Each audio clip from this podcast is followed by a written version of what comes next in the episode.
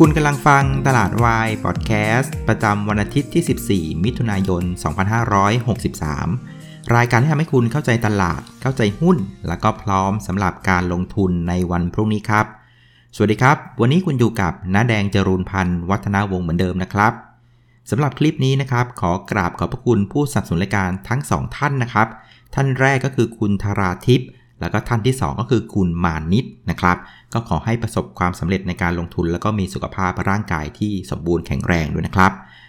แล้วก็คุณมานิดเนี่ย inbox มาบอกผมว่านะครับก็ฝากประชาสัมพันธ์นิดนึงนะครับ คือคุณมานิดเองเนี่ยนะครับนอกจากจะเป็นแฟนรายการตลาดวายแล้วนะครับ ก็ทำธุรกิจเกี่ยวกับเรื่องของการเปิดนะครับ ร้านอาหารเป็นเรียกว่าข้าวด้ง หมูเทปันยากินะครับ ก็ตอนนี้เปิดอยู่ที่เมอร์รี่คิงส์วังบูรพาเก่านะครับ ชื่อปัจจุบันก็คือเมกาพลาซ่านะครับชื่อร้านว่าหมูพ่นไฟนะครับ แกก็เล่าให้ฟังว่าช่วงของโควิด -19 เนี่ย ปรากฏว่าร้านแกขายดีมากนะครับเพราะว่าห้างอะถูกปิดหมดนะครับยอดขายเนี่ยก็มาจากเรื่องของ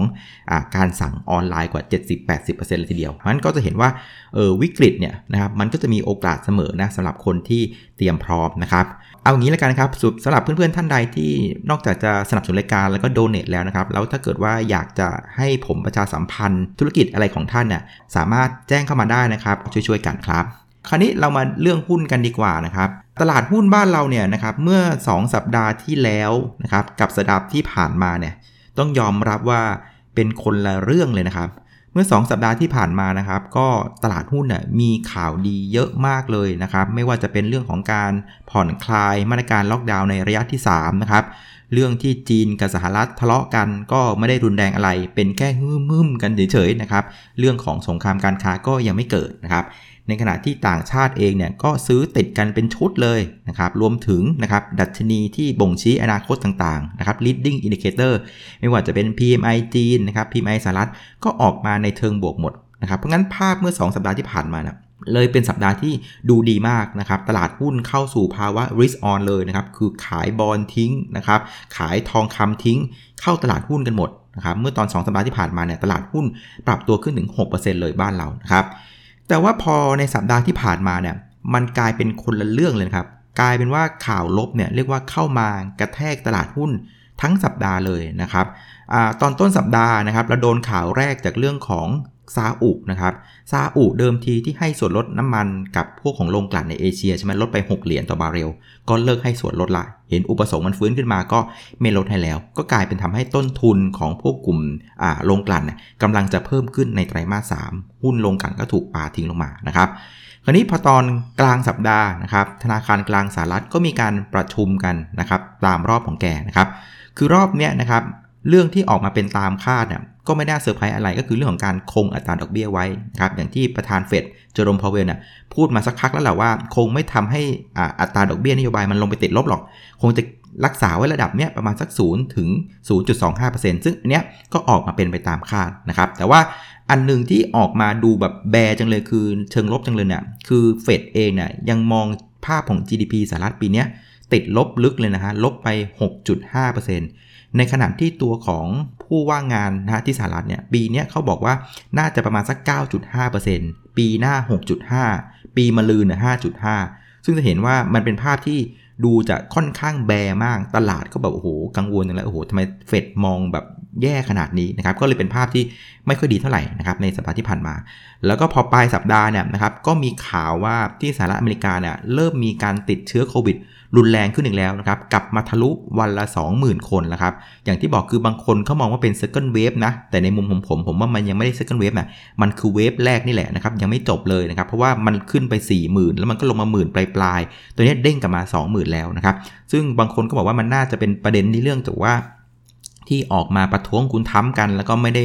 ป้องกันอะไรต่างๆ รวมถึงเรื่องของหลาย ๆ รัฐน่ะก็มีความประมาทนะครับเรียกว่าเปิดหาดกันนอนอาบแดดกันอย่างเมามันเลยนะครับก็ทำให้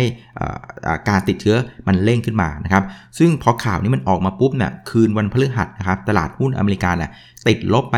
7%เลยนะฮะก็ถือว่ารุนแรงมากนะครับ ซึ่งจะเห็นว่าพอสัปดาห์ที่ผ่านมาเนี่ยมันมีแต่ข่าวร้ายนะซาอุนะครับเฟดมองไม่ดี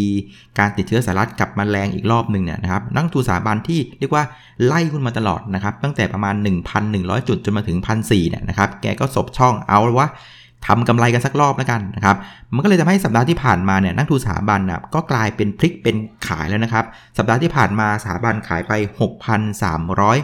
70 ล้านบาทนะครับส่วนต่างชาติเนี่ยมาพลิกขายอตอนวันศุกร์นะครับขายไป 2,195 ล้าน ส่วนนักทุนรายย่อยเราก็รับไปเต็มข้อนะครับ12,222 ล้านบาท นี่คือในภาพของสัปดาห์ที่ผ่านมานะครับแต่ว่าเกิดว่าโฟกัสเฉพาะวันศุกร์นะครับ ก็กองทุนซื้อไป 443 ซื้อเบาๆ ต่างชาติขายไป 2,000 แล้วก็ รายย่อยเนี่ยซื้อไป 1,827 นะครับ เพราะฉะนั้นจะเห็นว่าสัปดาห์ที่ผ่านมานะครับเป็นสัปดาห์ที่กองทุนขายทางกำไรนะครับต่างชาติมาเซตอนวันศุกร์นะครับแล้วก็รายย่อยรับหุ้นไป 12,000 ล้านนะครับ คราวนี้มาดูในภาพของดัชนีกันบ้างนะครับเซตอินดี x เนี่ยในสัปดาห์ที่ผ่านมาก็ติดลบไป 3.7%เอาสักสี่กลมๆแล้วกันนะครับ ปิดที่ 82 จุดนะฮะซึ่งถ้าเกิดว่าไปเทียบกับเพื่อนๆแล้วนะถือว่าเราเนี่ยค่อนข้างแย่นะครับ ญี่ปุ่นเกาหลีใต้ฮ่องกงเนี่ยเฉลี่ยกันนะครับ ก็ติดลบไปประมาณ 2%ในสัปดาห์ที่ผ่านมา ส่วนในอาเซียนเนี่ยนะครับมาเลเซียลบแค่ 1%อินโดลบไป 1%ฟิลิปปินส์แทบจะไม่เปลี่ยนแปลงเลยนะครับก็กลายเป็นว่าพี่ไทยเนี่ยไทยแลนด์เนี่ยนะลบไปค่อนข้างหนักนะ3.7%สีกลมๆเนี่ยถือว่าหนักที่สุดในอาเซียนแล้วก็เอเชียเลยนะครับ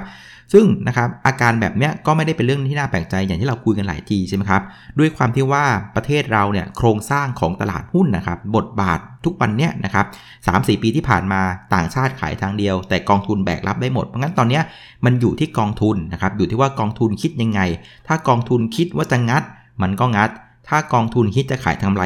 มันก็เซลงนะฮะเพราะนั้นเป็นภาพที่สัปดาห์ที่ผ่านมาคือกองทุนทำกำไร ตลาดหุ้นมันก็เซลงมาเป็นช่างนี้เองนะครับเพราะฉะนั้นตลาดหุ้นเราเนี่ยต้องบอกว่าเป็น high beta stock market ละกัน เวลาเขาขึ้น เราก็จะขึ้นแรง เวลาเขาลงเราก็จะลงแรงกว่าเพื่อนนะครับเอาละคราวนี้มาดูที่ภาพวันศุกร์กันบ้างนะครับ ภาพวันศุกร์เนี่ยจริงๆต้องต้องยอมรับว่า ผมว่าเป็นวันที่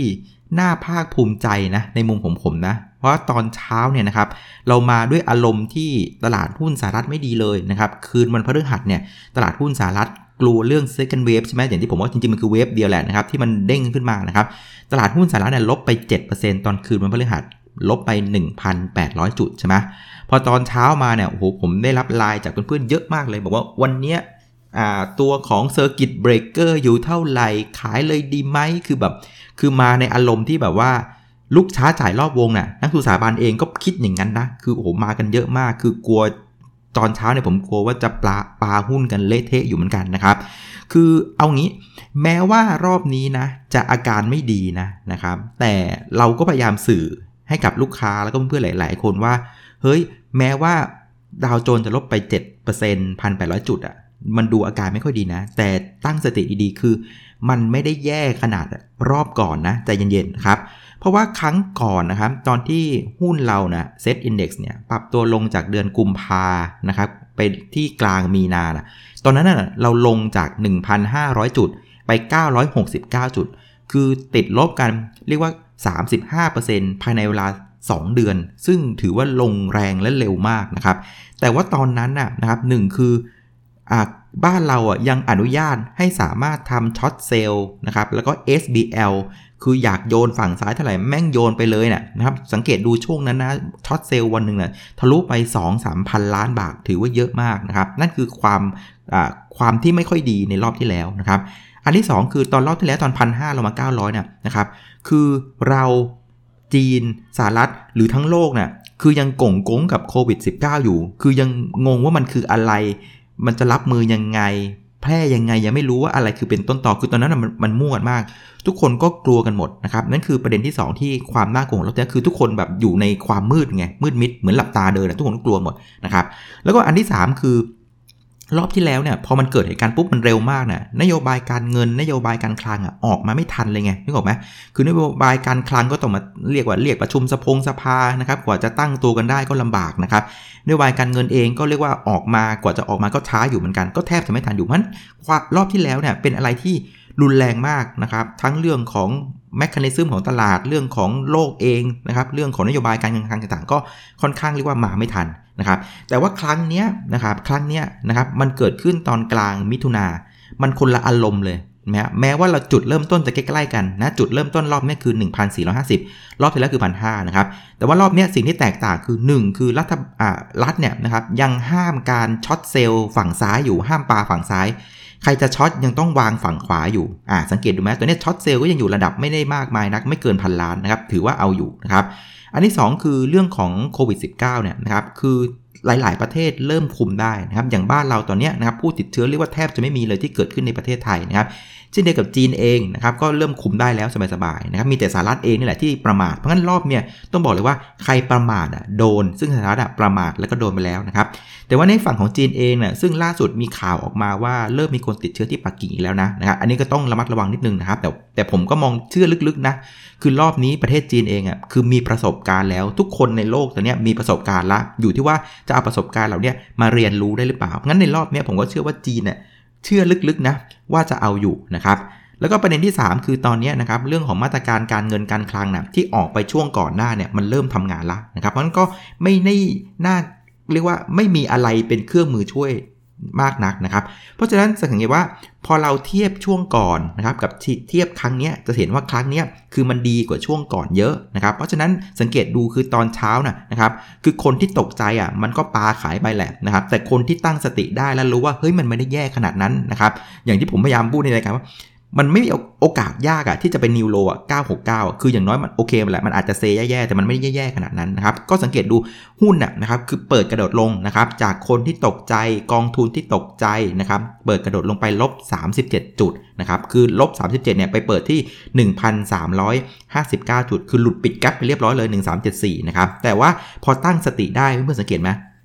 ตลาดหุ้นค่อยๆไต่ขึ้นไต่ขึ้นไต่ขึ้นเรื่อยๆนะครับแล้วก็ตอนเย็นเนี่ยไปปิดที่ 1,382 จุด ซึ่งนะครับกลายเป็นว่าตอนเช้าอะกระโดดลงหลุดแกลบไปเลย 1359 แล้วตอนเย็นปิด 1382 ก็ปิดเหนือแกลบ1374 เช่นกันนะครับก็เลยกลายเป็นว่าตอนเนี้ยนะครับในเชิงของภาพเทคนิคนะต้องถือว่าเซตเมื่อวันศุกร์อะ เอาตัวรอดได้ลบไปแค่เปอร์เซ็นต์เดียว แต่สามารถปิดเหนือ 1374 ได้นะครับ เพราะฉะนั้นภาพของอในภาพระยะกลางนะ่ะระยะกลางระยะสั้นนะถือว่าไม่ถือกับไม่ถึงกับว่าเสียหายนะปิดเหนือ 1374 ได้นะครับ แต่ก็ต้องยอมรับว่า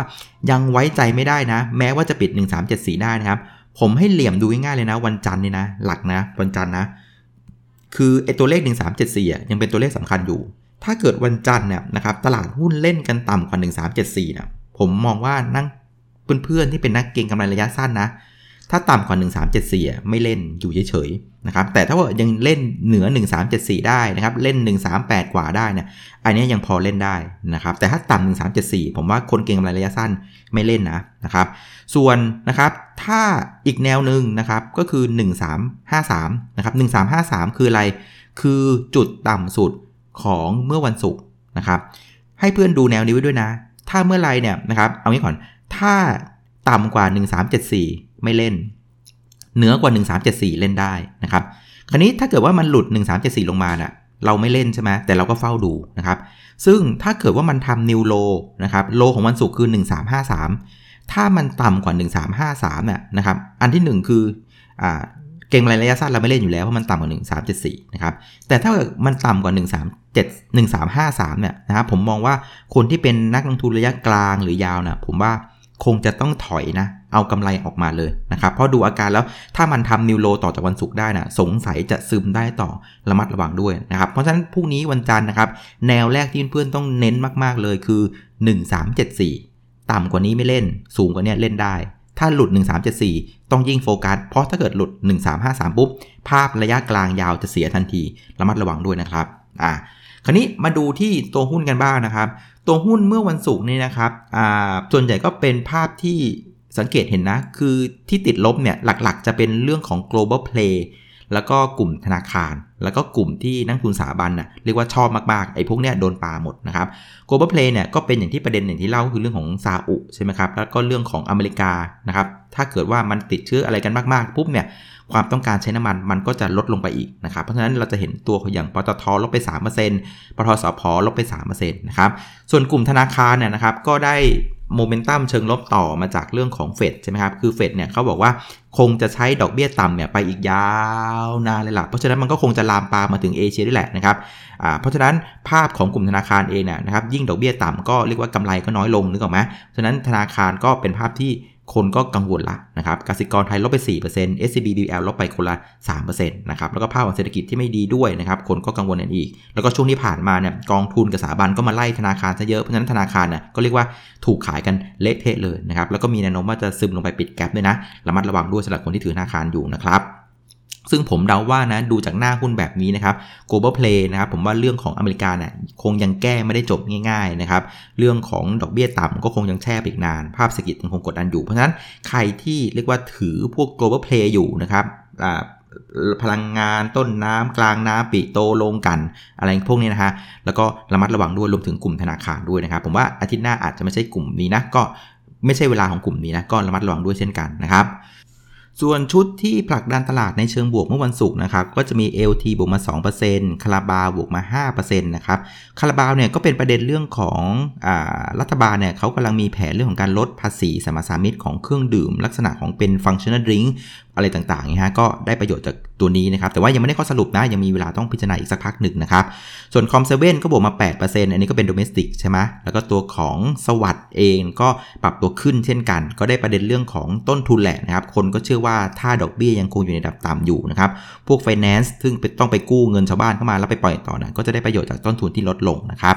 อีกตัวหนึ่งนะครับก็จะเป็นตัวของมิ้นนะครับมิ้นบวกมา 4%นะครับประเด็นของมิ้นก็คือว่าเขาจะขึ้นเครื่องหมายเนี่ย XR นะครับวันที่ 26 มิถุนายนนะครับการเพิ่มทุนนะครับซึ่งนะครับช่วงนี้มันเป็นช่วงที่เขากำหนดเตรียมที่จะกำหนดราคาเพิ่มทุนนะครับ โดยราคาเพิ่มทุนเน่ยเขาจะใช้ราคาเฉลี่ยนะครับ7ถึง15 วันนะครับ แล้วก็ให้ส่วนลดไป 15%นะครับ ซึ่ง7 ถึง 15 วันนะนับมันจะนับจากวันกำหนดราคา ซึ่งตอนนี้ก็ไม่รู้ว่ากำหนดราคาวันไหนนะ แต่ว่าเขาจะกำหนดราคาก่อนขึ้นเครื่องหมาย XR นะครับ ซึ่งจะขึ้น XR วันที่ 26 เพราะฉะนั้นการกำหนดราคาก็ก่อนวันที่ 26 นั่นแหละ ไม่รู้วันไหนนะครับเขาก็ทำราคงราคากันอยู่ เพราะฉะนั้นราคาหุ้นมันจะเรียกว่าดีดตัวขึ้นมาผิดปกตินิดนึงแล้วกันนะครับ แต่ว่าอย่างไรก็ดีจะเห็นว่าชุดที่ดันตลาดส่วนใหญ่นะฮะจะเป็นชุดโดเมสติกในประเทศทั้งนั้นเลยนะครับ AOT คาราบาว คอมเซเว่นสวัสด์นะครับก็รวมถึงมินด้วยแล้วกันนะครับ เพราะฉะนั้นเพื่อนๆจะเห็นว่าภาพในสัปดาห์หน้านะผมว่า ตัวของ global play เนี่ยยังยังค่อนข้างเหนื่อยอยู่นะครับหลาย ๆ อย่างมันยังไม่เคลียร์นะครับอะไรที่พอผักฝีฝากไข่ได้นะ่ยน่าจะเป็นตัวของ domestic play หรือในประเทศนะครับเอาละคราวนี้เตรียมตัวในสัปดาห์หน้านะครับ ก็เพื่อนๆสามารถดูเรื่องของไทม์ไลน์ต่างๆ ได้นะครับ บน Facebook หน้าแดงคุยกับนักลงทุนนะครับ ผมก็ได้ปักหมุดไปเมื่อเช้าแล้วล่ะว่าสัปดาห์หน้ามีประเด็นอะไรที่ต้องติดตามบ้างนะครับ คราวนี้ประเด็นหลักๆ ที่จะต้องตามอันที่ 1 ก็คือนะครับวันจันทร์นี้นะครับก็ยกเลิกเคอร์ฟิวแล้วนะครับ ทุกอย่างก็จะดำเนินชีวิตตามปกตินะครับ แต่ถามว่ามันจะช่วยอะไรเศรษฐกิจมากไหม ผมว่าก็ยังไม่มากหรอก เพราะว่าทุกวันนี้นาตีสามตีสี่ก็ไม่มีใครออกมาซื้อของอยู่แล้วล่ะนะครับ แต่ว่ามันก็คงช่วยเซนติเมนต์ได้ประมาณหนึ่งนะครับ อันที่ 2 คือวันอังคารนะครับจะมีประชุมคลมอนะครับ ซึ่งรอบนี้น่าจะมีการเข็นเรื่องของมาตรการท่องเที่ยวในประเทศเข้ามานะครับ เขาบอกว่าชื่อโครงการว่าเที่ยวปันสุขนะครับ มันจะคล้ายๆกับเรื่องของการแจกนะครับบัตรกำนันวอลเชอร์เนี่ยให้กับคน 4 ล้านคนเพื่อเที่ยวในประเทศนะ อ่า อันนี้ก็อาจจะช่วยเรื่องของในประเทศได้บ้างนะครับอ่าแล้วก็มีอีกประเด็นหนึ่งที่ต้องระวังก็คือเรื่องของปักกิ่งนะครับ ปรากฏว่าเมื่อเช้าเนี่ยผมอ่านข่าว ปรากฏว่าที่ปักกิ่งประเทศจีนเนี่ยเจอคนติดโควิดอีกแล้วนะครับ แล้วก็ตอนนี้ติดที่เรียกวันเดียวเนี่ยปาไป 45 คนเลย แล้วก็ไอจุดเริ่มต้นน่ะไปเจอจากคนที่ไปตลาดสดแห่งหนึ่งนะครับ แล้วก็ไปที่เขียงปลาแซลมอน ไปซื้อปลาแซลมอน แล้วก็คนที่เกี่ยวพันกับเขียงพวกนั้นก็กลายเป็นผู้ติดเชื้อกันหลายท่านเลยนะครับ ก็เริ่มมีความกังวลว่าเฮ้ยจีนเนี่ยเนี่ยจะเกิด second wave หรือเปล่าเนี่ย อันนี้คือของจริง เพราะว่าจีนมันกลับลงมาเหลือศูนย์ใช่ไหมแล้วมันเริ่มกลับมาอีกรอบนึงอันนี้คือ second wave หรือเปล่า อันนี้คือสิ่งที่ตลาดกังวลกัน ในขณะที่อเมริกาเองก็ยังอยู่ระดับ 20,000 คนต่อวันนะครับ